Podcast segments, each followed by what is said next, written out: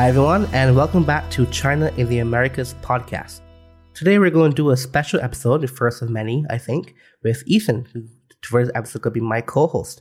And we're going to have a nice back and forth conversation about some interesting news topics that we both have been thinking about for the last few days or last few weeks or even last few months in some cases. So hi Ethan, and welcome to the podcast. Hey Rashid, great to be here. Awesome. So the first thing I want to get to, which I think is probably the most fun to discuss in this instance, is going to be the recent conversation or seminar discussion between the Southcom commander, Laura Richardson, about Latin America, the U.S. foreign policy, primarily defense and security cooperation. But she had some very interesting comments, I'd say, on Panama, the Panama Canal, and Chinese investment. So right now, I am here in Panama. That's where I live now. So when I see these comments, it's, to me, it's also a bit more intriguing. So I'm going to play a clip, a very short clip, from the Southcom commander, and then we can get into the conversation. I'd be interested in your assessment of what you see China's long-term military ambitions in Latin America. For example, should the United States be worried about the security of the Panama Canal in immediate, we got to get ready for a challenge terms? Well, I think so. I think that I was just in Panama about a month ago, and the flying along the Panama Canal and looking at all the state-owned enterprises from the PRC on each side of the Panama Canal, I worry about they look like civilian companies or state-owned enterprises that could be used for dual use and could be quickly changed over to a military capability if they needed that too. And so as I look at this, the investment that they make, it looks like, again, they're investing. I look at it as extracting. And so I think we should be concerned, but this is a global problem. It's not just in my region. It's not just in the Indo-Pacific. This is a global issue. This is the same playbook that they've used in Africa, Asia, Europe. It's not new. We're about 5 to 10 years in this region behind Africa. But I think that, again, I talk about we know what's going on east-west a lot, but not right in our own neighborhood. So, yes. Essentially, there's this potential threat of Chinese investments turning into military operations. And, we've been hearing this for a while. She did mention Africa, and we could be hearing that in Africa for a longer time, which is true. But nothing there has actually materialized into this dual-use military operation gambit from investment. What do you think of these comments, and why at this juncture is she making these, what I would consider to be kind of absurd comments? Yeah, I mean, I agree with you, Rashid, that these aren't necessarily serious arguments, right? That, suddenly a bunch of Chinese boogeymen are going to jump out of their state-owned enterprises. They might be running an engineering firm, but secretly they're carrying rifles. I think it probably has more to do with the internal politics in these organizations. This speech was made at the Aspen Institute yearly security forum in Colorado. And you have to remember that Southcom is a bit player compared to a lot of the other commands, right? They have 1,200 personnel. Indopaccom has almost 400,000 personnel. And so when Washington at the moment is really concerned about Chinese influence around the world and what China is doing, and that's, the big buzzword at the moment. Any way you can get in on that, I think is seen as really important. And then the other half of this, too, is that, if she could have referenced, there's a facility in Argentina that's supposedly for space watching. There's some questions whether or not they're actually using it also for some kind of military satellite connection. It's a real possibility, it seems. But instead, she goes for the Panama Canal, which people have this really strong feeling about. As Americans, there's the David McCullough book, right, about the Panama Canal that everyone references, and it really captures the American imagination. Everyone talks about how great Teddy Roosevelt is, and the first thing they mention is the Panama Canal, which he didn't build, he stole the land, and great. So I think it's a bid to get more resources to draw attention to their concerns. And it's a very visceral image. And it's something that people can really connect to because they feel something towards the Panama Canal that maybe they wouldn't of, Patagonian, flatlands that, who really cares about in the U.S. defense establishment. Yeah, I think that's definitely one of the things where it's I'm talking to DC crowd primarily. I'm talking to my other military commanders. I'm talking to State Department, General DC, and that does seem to be the case when I hear these comments because I can't really think they're talking to people in Latin America. I can't think they're really talking to people in the Caribbean. Most times, I can't think they're talking to people in Africa, for example. Mm-hmm. The comments are just so untuned to the reality on the ground, and even the Panama Canal is a weird pivot point also because anyone who knows about the Panama Canal, even above average, or who live in Canada, live in Panama, there's no way anything happens with the Panama Canal, and the U.S. does not know 8 years ahead. Right, it's impossible. The amount of spies and operatives in Panama just to secure the Panama Canal is, quite extensive. That's not because of Panama, it's because of the U.S. The Panama Canal has had such a dramatic impact on the U.S. economy and continues to do so that they see it as, justifiably in so many ways a U.S. asset, a U.S. interest. So that's why trying to stock up fears about Chinese corruption of the Panama Canal is very provocative. It's very good politics on her part and, her team's part. But to think that they could be surprised by any activity with China in the canal is just absurd. And the mere fact they're bringing it up here really is just, to me, politics. There cannot be any military or foreign policy or strategic agenda there. It has to be only politics. There's too much knowledge and information in the U.S. about the canal. I was told recently by, a fairly high-level diplomat that, there's so many spies from the U.S. in Panama just to protect the canal. And he was very serious. He's not being joking about it. He was very serious. Right. Yeah, it's just one of the things where politics have become foreign policy, I guess, because no one in the U.S. senior departments, at least, are actually making foreign policy. You see these constant speeches, even from her and many other people all the time about, our foreign policy has failed the Caribbean. Our foreign policy has failed Latin America. Our foreign policy has failed Africa. But no one's actually changing the foreign policy. Right. They just have speeches about the failure of it, but no one seems to be in charge of changing foreign policy. So it's interesting. It's almost like a performance art in many ways, where all you do is gesture towards change and symbolize transition, but you don't actually do the things. It's amazing how a lot of foreign policy has become this performance art. And I don't think people have noticing how desperate this kind of rhetoric is going to when you use this kind of rhetoric to talk about China. It's not a good look. Well, how do you think this comes across for an everyday Panamanian or a Panamanian maybe who pays a little bit more attention to the news? Do they just lap this off? Do they agree? Are they afraid as well of Chinese control of the Panama Canal from secret SOE soldiers? How does this come across? I think it's mixed. So when she made this speech, there was it was clipped and it was on Fox and CNN and so on Twitter, of course. And I saw there was a Panamanian journalist, fairly popular one. He shared it on his Instagram, I think it was, or Twitter, maybe both. And I saw it on some of my friends' Instagram. And the comments were mixed, honestly. Some were like, oh, these people don't understand the canal, the Panama. And some were like, oh, yeah, these Chinese invaders are going to come and steal our country. Right. So it very much is mixed. I would say more so is about the Americans seem to not understand Panama anymore. But they definitely were this, anti-Chinese rhetoric.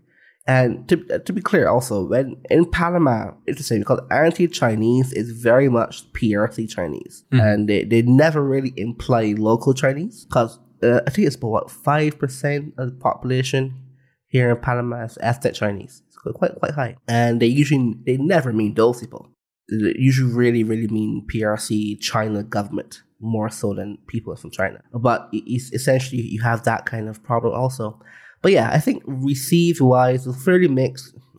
Majority of people were more joking about the US than any kind of fear of a Chinese takeover. Mm-hmm. Interesting. Well, do you think this negatively impacts U.S. Panamanian, these kinds of fears, does it make it harder for the Panamanian government to have good relations with the U.S., or does it, it brings up Panama's status, and so you think it benefits them, or just no effect at all, they just ignore this kind of rhetoric, they're used to it? It seems to be that latter point where it is. It's just rhetoric. It just goes over. Just rhetoric is a very harsh statement because rhetoric has a huge impact on politics. But I don't think it's taken very seriously. It should obviously mean something, of course. I think more so the intimate relationship between the U.S. and Panama is one of those that you can't break it. Really, it's not something that can fissure very, very easily. No matter who the Panama takes money from or takes investment from. It's actually not even that much Chinese investment in Panama, by the way. It's not that much. You will see some data points about how, there's many, many billions of dollars from Chinese investment into Panama, but oftentimes it's just because Panama is a banking hub. You will see it come to Panama to then get reallocated to other Latin American countries. So it's not really, real asset investment in that sense. So yeah, I don't think it's a way to really break Panama-US ties, which also is kind of why, to me, when you hear this conversation about, dual-use military strategic agenda from China in Panama becomes even less palatable, or say less realistic, because it is known, this is very much known that the US and Panama is extremely tight. It's like saying, there's so much. Let's say there's a lot of investment from Chinese companies in Kansas. You say, Kansas City is getting a bit wild, guys. We've got to watch this dude. It's the same kind of thing. It's the same kind of thing in my sense. Right. Well, this also wasn't anything new. I mean, I remember when I must have been 10 or 11, and so this is mid early 2000, early aughts. And my dad was we got to be really, worried because China's taking over the Panama Canal. I think there was a Hong Kong-based company that was supplying something or providing some management service after the handover in 2000. And, I have this memory of walking down the street and talking to my dad, and he just read something in the New York Times. So clearly this is also just not a new thing. I thought it was interesting how she's this is a very near term. Panama Canal is about to be taken over by the Chinese. And so, not only is this a strong feeling that I think a lot of Americans can relate to, but it's one they've had clearly for quite a while and won't be going away, I think, anytime soon, but, has been there for some time. And it actually reminds me of this. So I've been reading a book recently. It's called Caribbean Interests of the United States by Chester Lloyd Jones. It was written in 1903. It sounds like a used copy online. Sorry, written in 1916. So wow, yeah. I'd hope they weren't printing new editions of that. Be surprised. And I was curious, what was the? He was a professor at University of Wisconsin. He was essentially a Caribbean U.S. scholar. I didn't even know that was a thing back then. But so essentially, he was given a summary of the U.S.'s knowledge and ability and posture towards the Caribbean region, broadly construed. So, Panama in this case be Caribbean. And interestingly, when you read some of the stuff here, nothing has changed that much, right? It hasn't changed that much. You will see comments about, for example, there's a comment here where he was saying that, Japan was buying a port off the parts of Caribbean Mexico, and the Congress had to act to prevent the Japanese from coming so close to the U.S. And, so right. And also you talk about same thing here. No other region will have its position in the transit trade of the world more radically changed in our generation. That's about the Panama Canal, of course. So it's amazing how it's the same real kind of conversation we have happening. It doesn't seem like the details of the conversation has really improved that much. He says here on page 15, the American people know but little of developments in the Caribbean. And, you know, to most Americans, the word Caribbean is little more than a vague geographical expression. And yeah, well, nowadays the only difference is they've been on a tour on a Carnival cruise line. Yeah, exactly. Right? Carnival cruise line. So yeah, so it definitely is amazing how little has changed in the elite conversation of Caribbean U.S. politics. You know, they still refer to stuff as, you know, the U.S.'s backyard. I mean, if you're talking about someone's backyard and you want them to take you seriously, I'm not sure how you expect them to take you that seriously. But that's where we are. Yeah, well, some things just never change, it seems. So moving on to the next topic, there was some very interesting movements in terms of free trade agreements in Latin America and China. There's one recent news about the Uruguay president wanting to move forward with a trade agreement with China, which is in many ways unprecedented given the Mercosur agreements that Uruguay is in. Maybe you want to start us off on that topic. Yeah, sure. So this was a big topic at the end of July because Mercosur held its annual conference this year in Asunción, Paraguay. And we had known for about a year now that Uruguay was interested in pursuing this FTA, but they hadn't seemed to have started really serious negotiations. And, you know, Mercosur is nominally a customs union. So they're not supposed to have independent trade agreements. They can. This is a similar issue is happening right now with Kenya, apparently. And so it's technically feasible, but they shouldn't. And if they do, they need to have approval from the rest of the group of Mercosur. So they have this conference. Uruguay reaffirms, the president's there, and he reaffirms that they're going to pursue this FTA. They'll consult with their partners, but, you know, they're going to do it. And then at the end, if people want to jump in, they're allowed to. Argentina flipped out at this, as did Paraguay, which doesn't even have relations with China. So you can imagine there's a little bit of difficulty there for them if, you know, China's part of this free trade agreement with, you know, a member of the customs union. They don't have diplomatic ties. And so Uruguay wanted to use the summit as an opportunity to reform Mercosur, and Argentina just did not have it at all. And the issue was so contentious, actually, that the summit broke down. And Uruguay completely refused to sign a joint declaration at the end because of this issue. And then later, a few weeks afterwards, Uruguay confirmed they were moving ahead with these negotiations. And one of the first steps was they had come to a phytosanitary agreement for the export of Uruguayan sorghum to the PRC, you know, a large commodity for them. So, you know, we're seeing this move along. It's causing tensions. I thought something that was really interesting that came out of Argentina was one of the senior party members of the President Fernandez's party remarked that, you know, on the part of Lacalle Pou of Argentina, the FTA hurts him, but the fact that China is finalizing it hurts him even more. Because, you know, in this administration, the past couple of years, we've seen really, really close ties between Argentina and China. Fernandez being one of the few presidents to go to China during the Olympics, re-signed onto the Belt and Road Initiative, which officially went through a couple of weeks ago now. And so for China pursuing this free trade agreement, which is really upsetting one of its closest partners in the hemisphere, will definitely be something, I think, to watch. Because, you know, on the one hand, Uruguay's not this massive country. This means a lot to them. And on the other hand, it really is disrupting this customs union that's very important to Argentina and is barely functional at this point. So yeah. It seems to be like a fairly, you know, where do I even start with this? I have so many arguments against why Mercosur and Mercosur-type organizations should not exist, because they don't really have that much implementation power. In some ways, it's more of a club than a fiscal authority, and you know, it's a bit harsh to say. I understand that, but it's more to me to the point. You have a similar system in the Caribbean called CARICOM, and CARICOM does have a Caribbean community. It is a similar type Mercosur arrangement with essentially English-speaking Caribbean countries. And similarly, if the CARICOM were to try to do a free trade agreement with China, you would have similar probably even more tensions because 5 of the CARICOM member states are Taiwan allies. So you probably wouldn't get anywhere. And right. So you see where tension comes there. At the same time, you know, to me, free trade agreements are never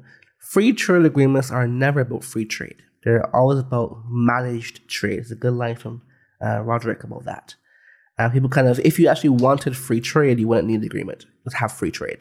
Right. It's almost like we're doublethink comments. You know, free trade agreement. That's not true. And a country like Uruguay, they can benefit somewhat from that. You know, they have various export commodities and so on. Most countries that are service dependent, a free trade agreement doesn't make much sense. So in Uruguay's case, it could make sense. Caribbean's case, it would not make any sense to have a free trade agreement with China. I think that's only useful on paper for political posturing.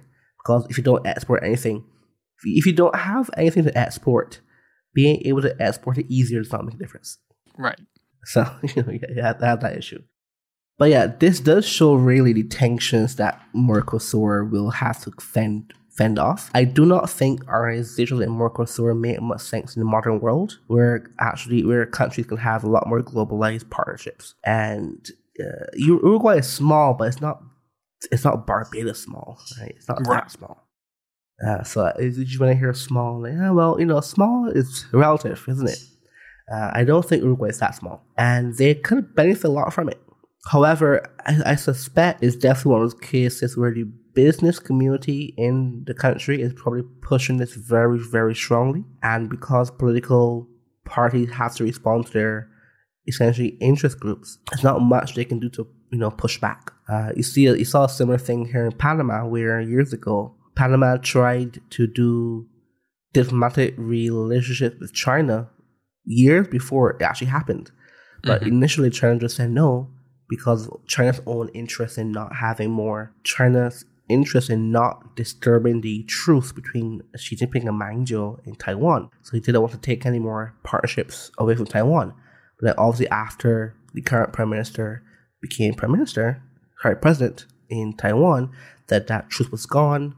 And Tsai Ying-wen was not, super big fan of Xi Jinping or vice versa. So Panama again requested to join relationship with Beijing, and Beijing said, "Okay, sure." Now this time, yes, but it was Panama that was pushing the thing. So you hear all this thing about, oh, Beijing took an ally from Taiwan. No, an ally from Taiwan left to go to Beijing.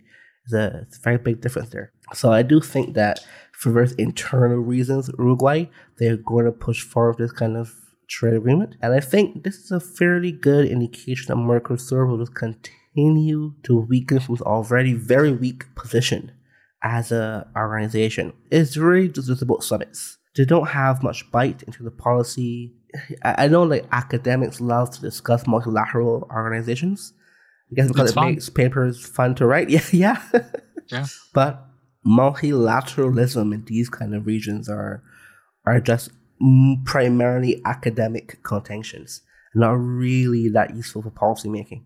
I'm not sure if you have a different thought on that. No, I largely agree with that. And I just say, in addition, I think this also shows on the flip side, on the Chinese side, that an interesting comment that Commander Richardson had was that, the Chinese have this long strategic view of the region, right? And if they did, they probably wouldn't be jeopardizing a close relationship with Argentina over, this domestic dispute with a much smaller partner, Uruguay, right? Or at least I think would maybe be handling it a little bit better. I mean, you can see people in our, political leadership in Argentina is not very happy about this. And it takes two to tango, right? It's not just the Uruguayans pushing this, the Chinese are engaged. They could have said no. So I think this also somewhat shows that there is more complexity to what China might be doing, and it might be a little bit more ad hoc, and there's competing priorities, and it's not just one grand strategic vision that's being executed domino by domino. I don't know if you have any thoughts on that, but yeah, I agree. There's always this interest in trying to, I'm not even sure why it is, but there's always this big interest in trying to paint China as this master chess prodigy. our master, chess grandmaster that always knows the moves like 15 moves ahead, can play chess blindfolded only, You know, that's not true. It's not really been true really ever. Just that they have a better view is more of the CCP doesn't pay a price for bad moves compared to, let's say, a normal democratic country. So they can make bad moves and still have the ability to course correct and not actually lose power. So over time, because they actually do course correct, it would seem like they have a long view where they do these things and do the 10-year plan and 15-year plans. But in reality, they're making so many errors with no political price. So because of that, they have the time to go to correct. Right. And when you also don't have an opposition that's coming in, right? You think about Obama to Trump to Biden. You know, you could just, the president would just blame his predecessor. Like, oh, those were all terrible moves. You know, how could they do that? I'm going to do it completely different, right? But if you don't have that kind of system where you're trying to blame your predecessor, you know, you're going to be like, oh, I totally meant to do that. That was clearly purposeful, right? Playing it off cool when in reality mistakes are made, so. Yeah, that's right. And I'm still not too sure I don't get why the DC literati wants to make it seem like China is this grandmaster strategy. I'm not sure if it makes their position any stronger if that is the case. I mean, it sounds more menacing, perhaps. Yes, it does sound more menacing, but I'm still, still trying to think through why that's the case in some ways.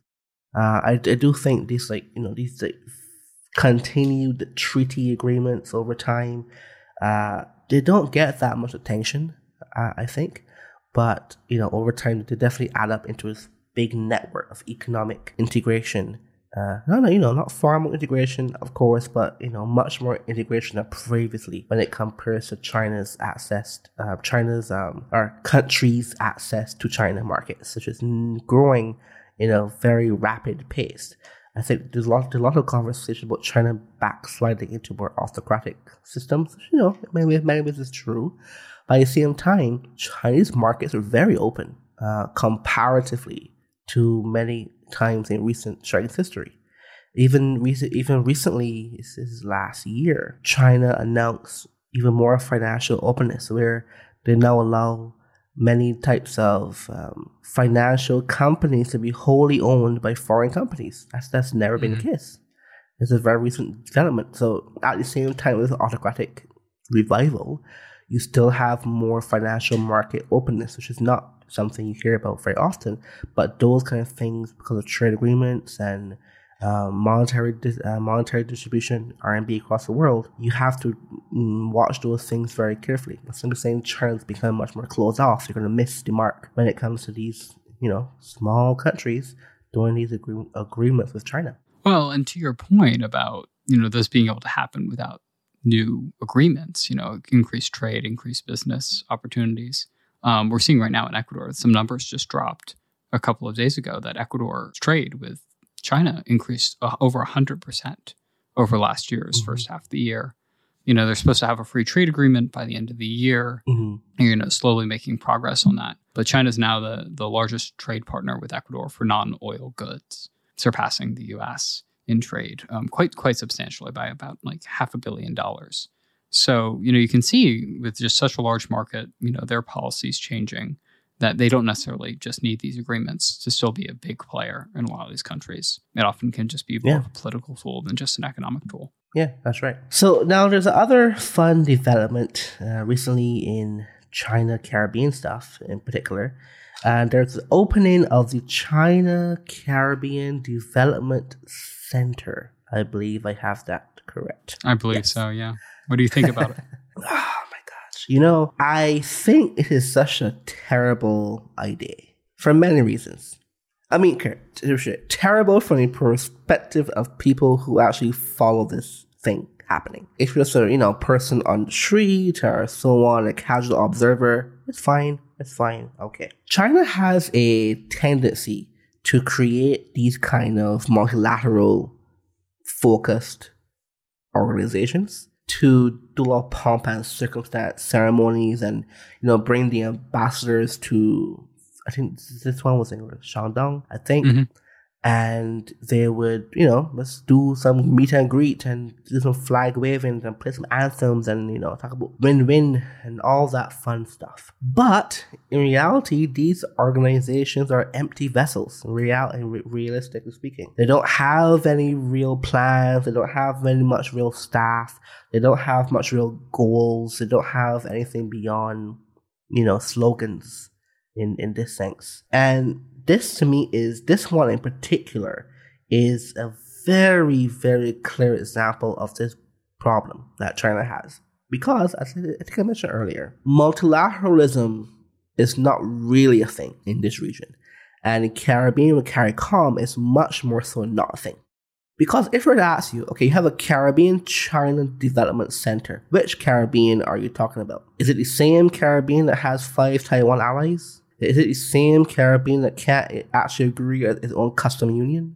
Is it the same Caribbean that can't have a single trade agreement anywhere in the world, really, that has actual teeth and not just words on paper? So, is it the same Caribbean that has no way to actually coordinate laws amongst countries? Is it the same Caribbean that doesn't have joint embassies, really, in the world? So, if you're going to engage with the Caribbean as a concept, a political concept, where is it?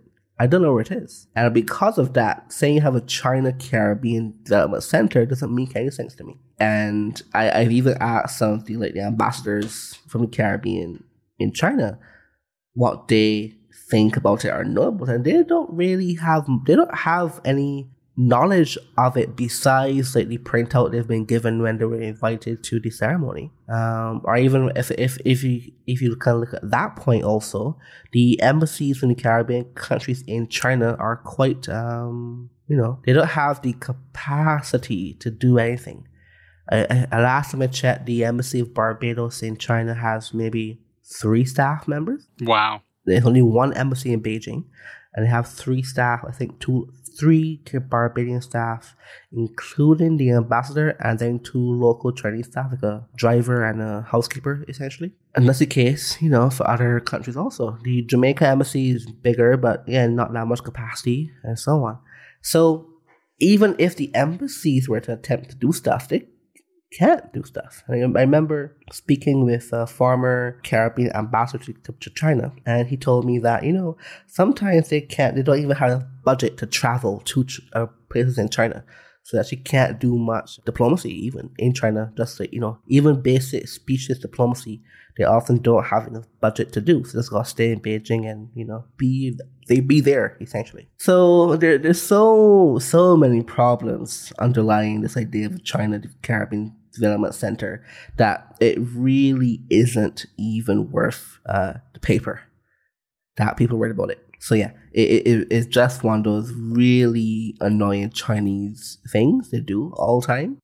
There was also a China Caribbean Research Center in Wuhan University that I think opened in 2013, I want to say. As far as I can tell, they only published a single paper online in 2013, and that was it. We're done. And that's all it was. I mean, it was a mic drop. Apparently, the paper was so good that they had nothing else to say about the Caribbean. They covered it all.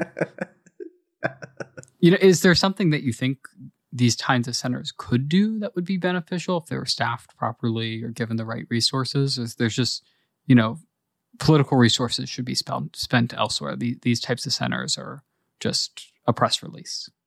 Could they be useful? I mean, that's a good question. I mean, probably no. Probably not. The reason why I say probably not is because I don't think any of the problem in China-Caribbean relations is on China's side. I think at least not majority. So the majority of the problem is on the Caribbean side. On Caribbean, they just don't have the capacity to do policy really well with any kind of Chinese counterparty. And this could be in economics, could be agriculture, could be education, could be tech, we could go down the line there. And there's no real short path for the Caribbean to increase that capacity. There's these fundamental structural constraints. For example, if there was a Caribbean embassy in the PRC, that's a very different world we live in, where because you have aggregated staff and you have a lot more capacity to do anything. But that's not what we live in. If, for example, you had also the ability to have a public sectors in the various Caribbean countries that had the ability to collate information and figure out, okay, what do we actually need from our foreign allies and business partners, and then push that up to the Ministry of Economics, and then they will push that up to the Ministry of Foreign Affairs, and then you kind of work together to optimize your domestic things using foreign policy, how it should have been done, and what was the actual intention when the Caribbean become independent. Sure, in those cases, yes. But the Caribbean countries don't have any sophisticated public service because there's just not enough people. Reality is brain drain is a serious problem in the Caribbean, and you can't reverse that. If there was a way, for example, to similar to how, I guess, Hong Kong may have done it before. I remember a Caribbean economist, Dr. Worrell, he had this idea where Caribbean governments should actually be inviting, for example, let's say a Hong Kong person or a Canadian person to, be in the public service, run various departments in public service and so on. So actually use the world as your supply chain for intellectual capacity in your Caribbean country. And then use those abilities to then influence how you treat foreign policy. Sure, in that world, all these fun things available, then yeah, Caribbean Center could make sense. But in the world we do live in, the world as it is, I do not see how these kind of centers in China, at least as it pertains to the Caribbean. For other regions, I can't comment as detailed. Right now, it's really just a press release. That's all it is. Right. Well, I thought it was interesting as well that the officials who were there on the Chinese side, about half of them, it seemed, that were listed at least, were not even from the national government. They're from Shandong, which is, that alone is 5 times the population of CARICOM, that one province alone, right? Talking about structural resources. Its economy, I think, is 10 times larger, something like that. Probably more than that. So, that's a lot for them to overcome when your provincial governor has more resources available than your entire region, right? Yeah.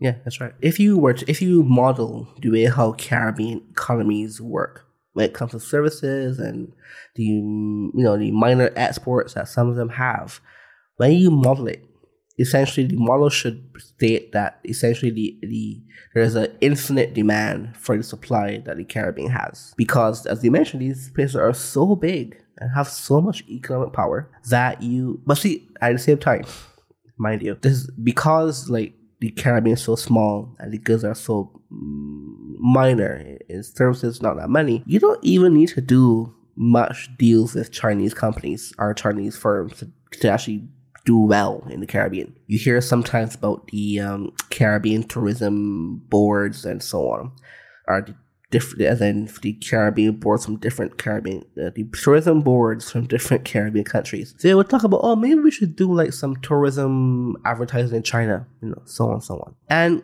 you would think, yeah, that makes sense, more markets, bigger stuff, and all that cool thing. But the Caribbean is small. You haven't even exhausted the Americans to come to the Caribbean. For example, in New York, I might see an ad for a beach in Barbados. I will never see an ad for a beach in Barbados in Cincinnati or Nashville, for example. Right.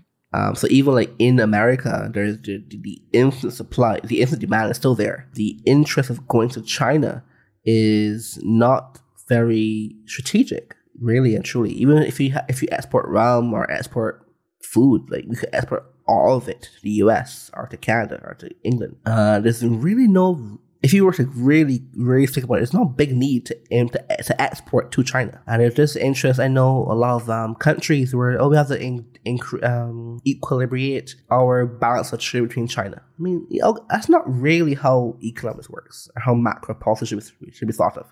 You can have an extreme imbalance of trade with one country, but still have a very good balance of trade with on your macro variables. So I think, I don't really see much good future for China-Caribbean policy being made, because just in general, Caribbean policy is very weak. If we were to say, oh, what's the Caribbean policy towards the U.S.? Well, first, I'll ask you, where's the Caribbean and what Caribbean you're talking about? And then I was asked you, well, when has there ever been a policy towards the U.S.? They haven't. If you don't even have a U.S. policy, what chance is there of having a Chinese policy? Right. Probably almost none. Yeah, almost none. So on to a more cheerful conversation. Where do you want to go next? Well, there was a big trip you might have heard about. A lesser-known Speaker of the House from the United States went to Taiwan and caused a bit of a kerfuffle, to say the least. And, you know, normally this would just be a U.S., China, Taiwan triangle story, right? Wouldn't really involve Latin America. But when I went to go to some of these the Chinese embassies in Latin America's websites, it was quite notable, actually, the degree to which some of them felt a need to tell their, you know, local compatriots, you know, that this was completely unjust and explain their view of the story and then highlight local actors. In Uruguay, they highlighted a number of political parties, communists, as well as senators and leading academics. Similar in Mexico, the ambassador to the Chinese ambassador to the Bahamas wrote an op-ed saying that defying the will of 1.4 billion people is doomed to fail. You know, some very, very strong reactions on the Chinese side aimed towards a Latin American audience, or presented as if it was aimed towards a Latin American audience or Caribbean audience. And meanwhile, you actually had some responses as well from some Latin American leaders. Most notably, President López Obrador of Mexico took both sides, condemning the conflict, any conflict from the U.S. and China, and saying, you know, the developing world's been through enough. Please calm down. We don't need another war in the world. Prime Minister Brown from Antigua and Barbuda said something similar. And then on the flip side, you had the countries that recognized Taiwan, putting out statements praising Nancy Pelosi and condemning China. Most notably, the Prime Minister of St. Vincent actually traveled to Taipei a couple of days afterwards, met with the president of Taiwan, and then came back and encouraged his diplomatic corps to create a statement with all the other countries that recognize Taiwan, and condemning China at the UN. So it's been a very busy month in the hemisphere from an issue that you normally would think is just a China-Taiwan-U.S. dispute. Mm-hmm. What do you think about, you know, these Caribbean and Latin American countries having all these statements issued towards them? You know, usually they probably wouldn't have much of an interest in this area, I would think. But do you think, you know, these statements have any impact on locals in Latin America and the Caribbean, you know, affecting their point of view? Or is it more just, you think the diplomats in China trying to say to their boss, hey, I issued something, look at how much I believe in the cause and, you know, I'm loyal to the diplomatic service? Yeah, I can safely say these don't have any impact on locals. I can safely say that. You know, most people don't even know what PRC and ROC means. You know, those are the same thing for most people. Right.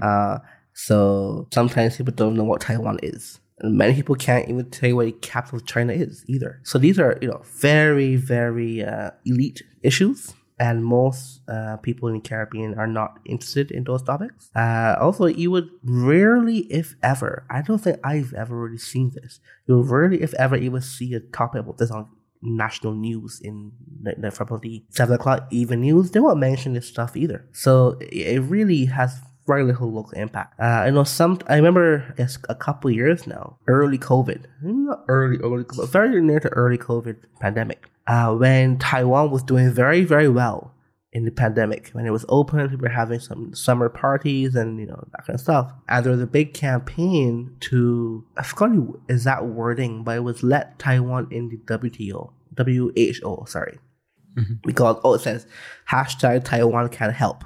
That was the trend, right. I believe. And you see, like, the ministers of government in the Caribbean making videos on Twitter and Facebook about, you know, #Taiwan can help in terms of the, I guess, helping them to get more. I'm not sure what the help was exactly, because the information that Taiwan had was already in WHO.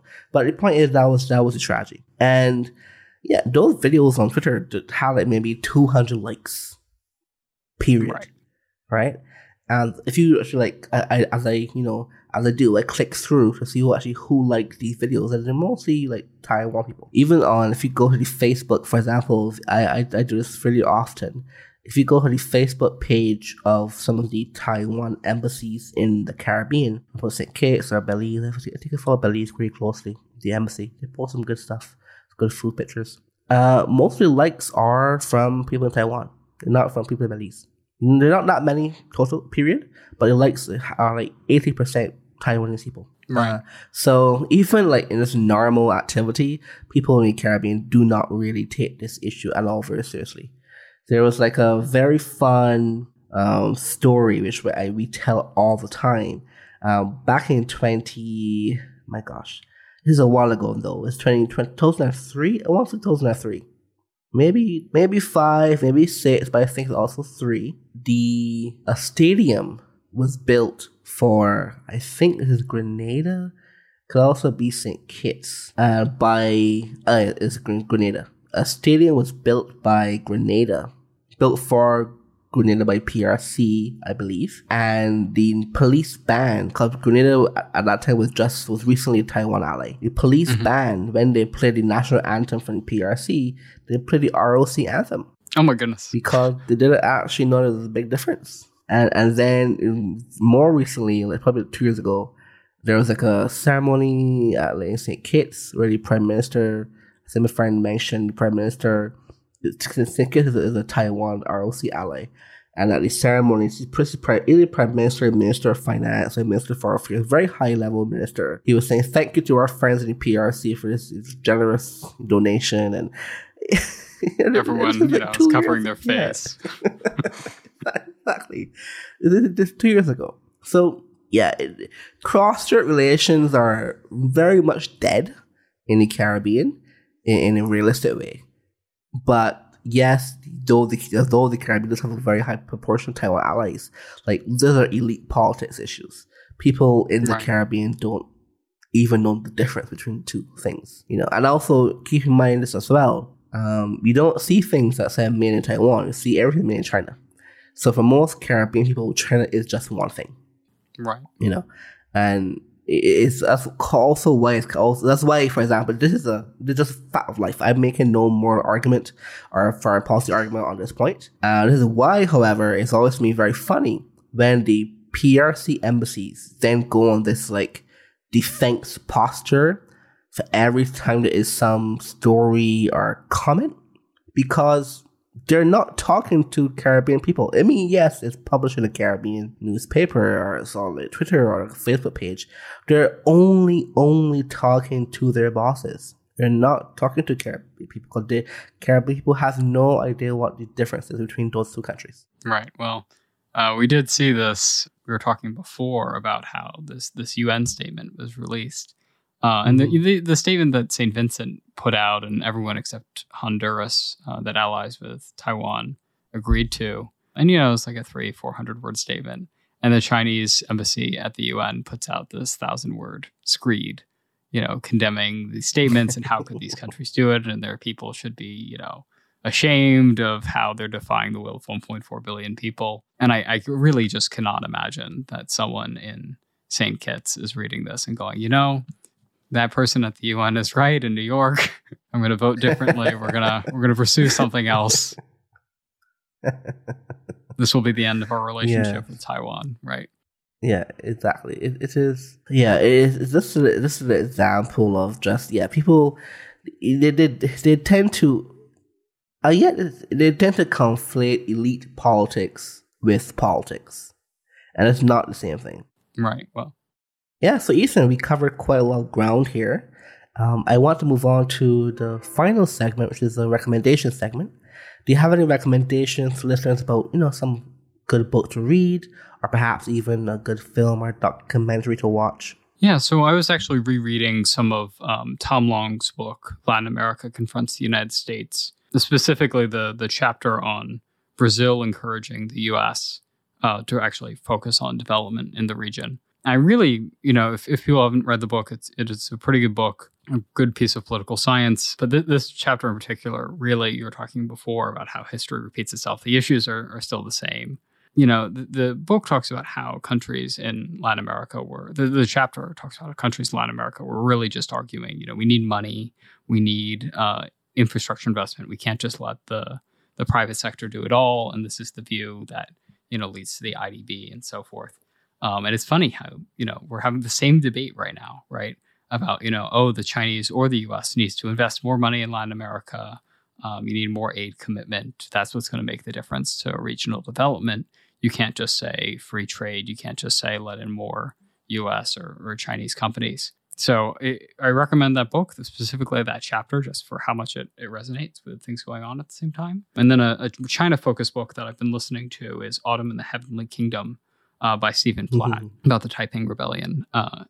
And it's such a vivid book. And, you know, it's such a odd historical event that as an American who mostly learned U.S. history and barely learned any Chinese history, unfortunately, to actually get into the nitty-gritty of what happened is a bit of a rude awakening and kind of changes your perspective on world events and also just like what can happen when someone thinks that they are Jesus's brother and needs to slaughter everyone to prove a point, I guess. So those two books at the moment are what I recommend and have been reading. What about you? Yeah, so I tend to read maybe like 5 books at the same time, just so, you know, don't get bored in any one particular book. I guess I recommend 2 books. One is, I guess, not China-specific. One is about the British Empire by Neil Ferguson. It's called Empire, The Rise and Demise of the British World Order and the Lessons for Global Power. Well, you know, you can see it's kind of relevant to our, you know, U.S.-China conversation. And it's a very good book. I was a very big fan of Ferguson. I've read most of his books. I've now kind of rereading this book. Essentially, one of the core arguments is the path of globalization which we are on currently is a descendant of the British Empire. And without the British Empire, it would have been unlikely that the way how we are globalized now could have been sustained. I actually think that's true, and it's a highly well done book. I highly recommend it. Another book I've been reading, I guess it's more China specific, I suppose. I mean, it definitely is. It's called The Invention of China by Bill Hayton. And this book has had some mixed reviews, but, you know, I don't think you should ever read one book in isolation. You read a group of books about the same topic. Essentially making the point of how the idea of one big China is a very new concept, which is, you know, pretty true. And discusses the different antecedent kingdoms and empires that went into forming modern China. And it's not very big. It's a fairly, you can probably read it in a couple of days. It's not a very big book compared to many other like Chinese history books. But I do also recommend that as well. I'll have to put it on my list. It sounds great. Yeah. So thank you so much, Ethan. It's been a very fun conversation, and we're going to do another episode of this quite soon. Thank you. I can't wait. Talk to you soon. Thank you for having me. And listeners, please leave a rating and review for the podcast on Apple Podcasts or Spotify, and that really helps the show. Thank you, and see you next episode.